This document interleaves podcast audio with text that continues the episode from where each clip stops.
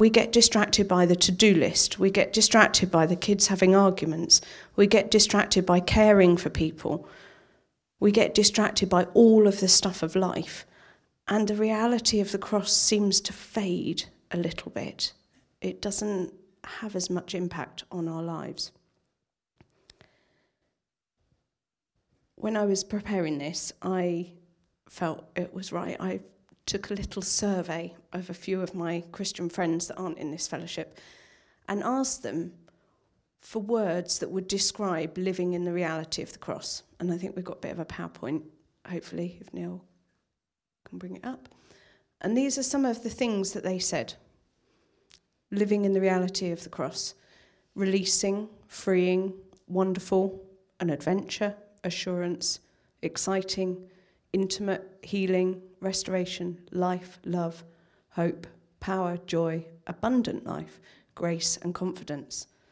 There is so much more that you can probably add to that list of words as well, of what it means to you to live in the reality of the cross. So I'm going to leave that up there for a minute. And when I was preparing this, um, the main word that I had was freedom. That actually we are free in Christ. And I'm going to start in Galatians five, verse one, which says, if Neil can bring it up,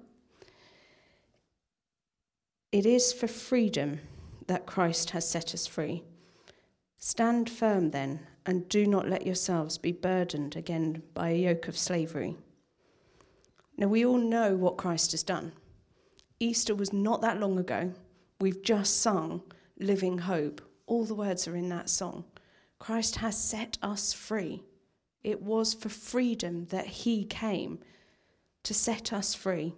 We don't have to be bound by anything any longer. When I started praying about this, I was on a dog walk, because I've discovered that actually doing a dog walk and praying and thinking and processing is a good thing for me to do. And um, I get all sorts of revelation when I'm walking the dog, which is great. And I was saying to God, look, what, what does this actually look like? In reality, what does this look like, living in the reality of the cross? And I was walking through the woods in Cheshire Boys, went across a clearing and up into the woods. And as I came up into the woods, there was an, uh, another owner and a dog. And Lily came running up and she was like, "I want to see this dog, I want to play." And she stood there, but the other owner was trying to get this other dog back on a lead. He didn't want Lily to play with this other dog. I don't know why, but he wanted to get this dog back on the lead, and it wasn't doing what it was supposed to be doing. It wasn't going to the owner. It was standing a short distance away, sort of the distance between me and Richard. And the owner was telling it off. And then the owner went and put the dog on a lead and dragged it away. And Lily stood there looking, going, "But I want to play. I want to play. It's fun. It's another dog." And she was really good, I must say, this time. She was really good. She just stood there and looked. And I continued walking on and called to her, "Come on, Lily, this way, off we go." And she did. She left that other dog and came running after me, which she doesn't normally do. Um, and I was like, okay, Lord, that's a bit of an odd thing, but okay. And I just felt God say, actually, living in the reality of the cross is like me calling to you, saying, "Come on, this way, off we go." We have choice. We're not on a lead. And we're not being put on a lead and dragged along a path or dragged along a way. We actually have freedom to choose. Yes, there's temptation. Yes, there's fun things that we can look at. But ultimately, God's calling us to a more fun place, a new place, a different place. And actually, it's about following him. So I don't know if that helps anybody or not.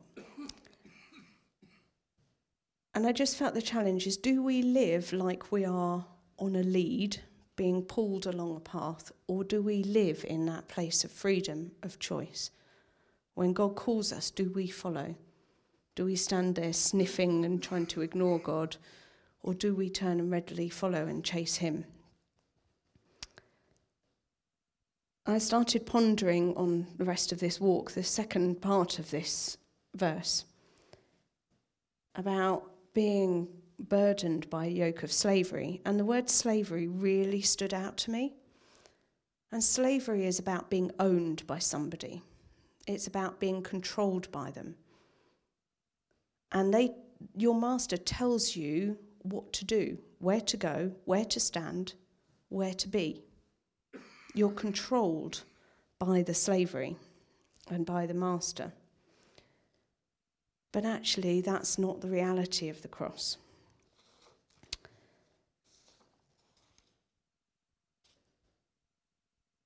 When I was looking at this, a yoke of slavery is slightly different to a yoke that you put on animals.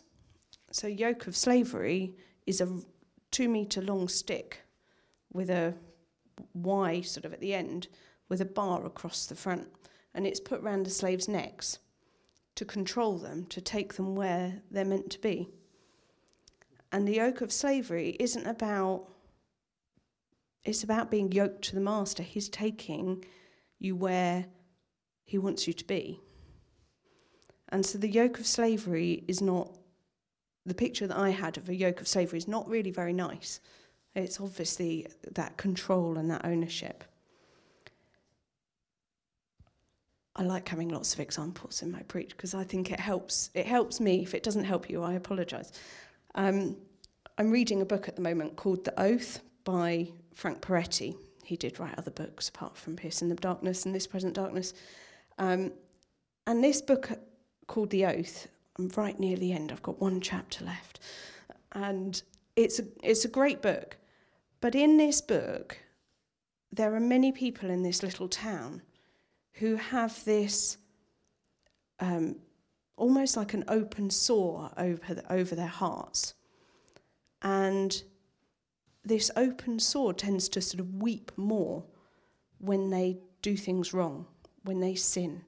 And it's about their heart and where their heart condition is.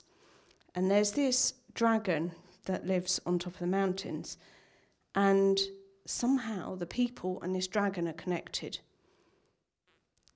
And they, the villagers and the townspeople f- think they own this dragon, and that they can control it, and that they can look after this dragon and tell it what to do. And this dragon represents for them, or represents in the book, the combination of all sin and evil. But they think they can control it, but actually, the dragon is controlling them. It has a hook in their heart and can control them. So their behaviour and their attitude, the things that they say to each other, the things that they do, is all controlled by this sin in their hearts. And when they start to walk away from the sin, and they start to care, and they start to love, and they start to do nice things for their neighbours and their people, this sore gets better and starts to clear up. But as soon as they start to sin and do more, their heart weeps more. So I don't know if that helps. And it, that's a sort of a sort of symbol of how sin can control us and how the enemy tries to control us. But Christ has set us free. There is no hook of the enemy in our hearts anymore. That actually we are free from all of that stuff. We're free from all of the stuff of the world.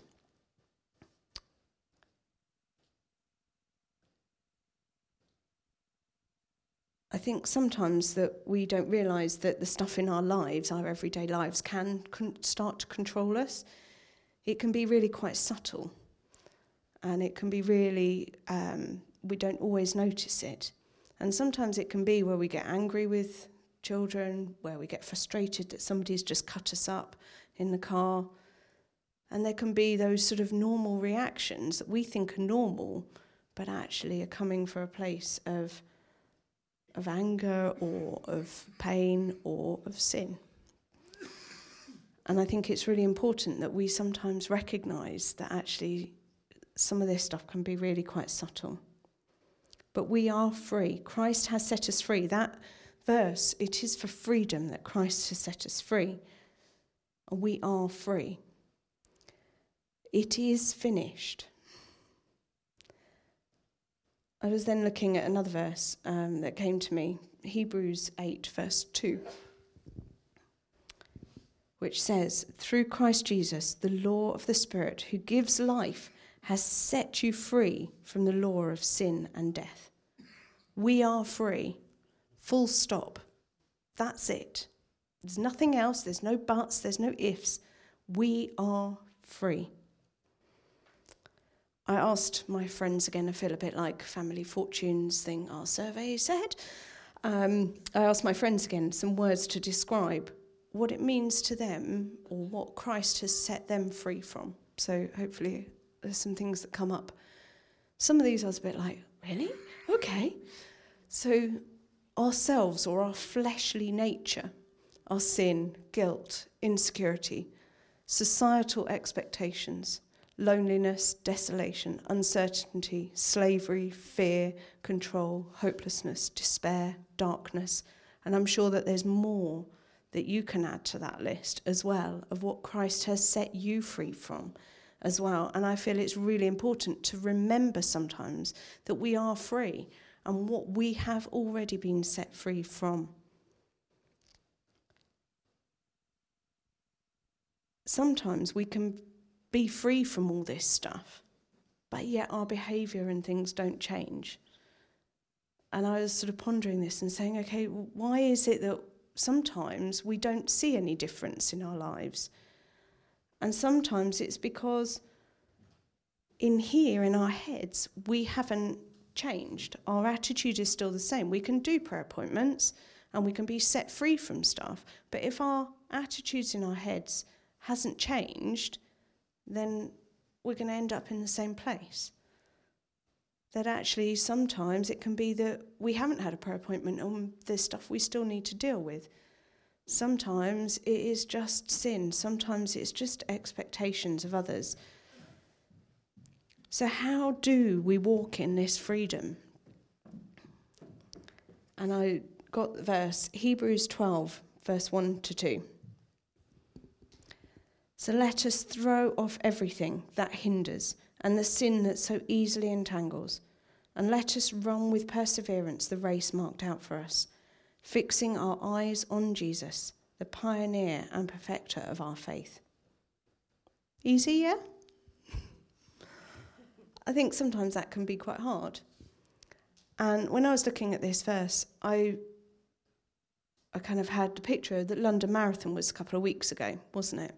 And you always see running the London Marathon, people dressed in the most interesting outfits. I didn't watch the London Marathon, but um, just as just as after we got married, my husband Chris ran the Reading Half Marathon, and he got overtaken by somebody dressed as a rhinoceros. He was running quite fast and with an injury, but there are things that people dress up as to run these incredibly hard races. And my second cousin husband is a firefighter, and he did a similar race dressed in full-on firefighter gear, which is quite hot and heavy. And actually sometimes if we if we run the race still with carrying sin and burdens and in that attitude that we're on a lead still, that actually it can be like running a marathon or a half marathon dressed as a rhinoceros or dressed in a full-on firefighting gear. We need to take those things off because otherwise we're going to be exhausted. We're going to be too hot. We're going to keel over in the middle of the race, or we're going to not finish the race. And actually, what God's calling us to do is to persevere and to keep going in the race. So we need to take off all of this stuff. I have an example And I'm not sharing this to say, look how amazing I am or anything like that. I'm sharing this as a way that might help you. And if it doesn't help you, then that's fine. So I was also at Spring Harvest with some friends, which was great. Um, and there were two talks that really, really spoke to me and sort of merged in together.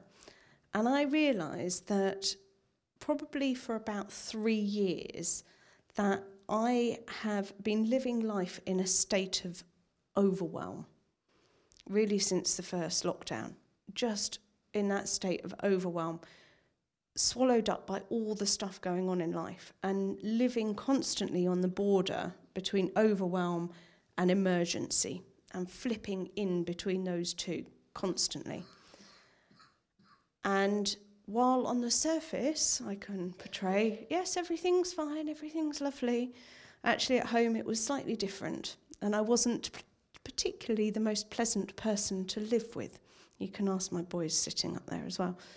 So there was lots of times where I would completely lose it for no apparent reason because one person hadn't emptied the dishwasher. And it just, life was just in that state of overwhelmed. And I realised that actually behind that, that I was also living in a state of hopelessness because I couldn't see a way to change life. And I'd prayed about it, and I'd spoken to my prayer group about it, and I'd kind of got prayer. I'm just feeling a bit overwhelmed at the minute. Uh, and but nothing had really changed. But I realised that this sort of world fatalistic view of I can't change anything and resulting in hopelessness meant that I was stuck. And I didn't feel I could actually get out of that situation. But when I realised this in the middle of these talks at Spring Harvest, I was like, oh, now I understand. I'm on a lead still. I need to get off that lead because actually this fatalistic worldview and this feeling of being overwhelmed, I don't feel I can change life. I'm just being dragged along life. And so I dealt spiritually. I prayed on my own and just dealt with these things that I'd seen. I also apologised to my family for the way that I'd been because it wasn't nice living in that atmosphere. And actually, over the last two weeks since we've been back, I have felt different. Life hasn't changed. In fact, life has got a little bit busier since we've got back. I've put more in life for some reason. But actually, life has been easier. I haven't lost my rag because nobody's emptied the dishwasher. I haven't gone to that place, and life at home is calmer, more peaceful, nicer. And actually it's completely changed our lives. It's completely transformed the way that we have been living at home, and it's completely changed and transformed me. And I'm sharing this because actually there's stuff we can do. We can get rid of the stuff that holds us, that owns us, that drags us along in life. We can get rid of it. Because living in the reality of the cross, and I'm coming into land, living in the reality of the cross is exciting. It is freeing. It is adventurous. It is intimate and healing and restoration and life and love. It is all these things that I put up on the screen earlier. And we just need to choose. We need to take off all of the stuff that is hindering us. It is for freedom that Christ has set us free, free from sin and death. So let us throw off everything that hinders and the sin that so easily entangles, so we can run with perseverance the race marked out for us, fixing our eyes on Jesus. Amen.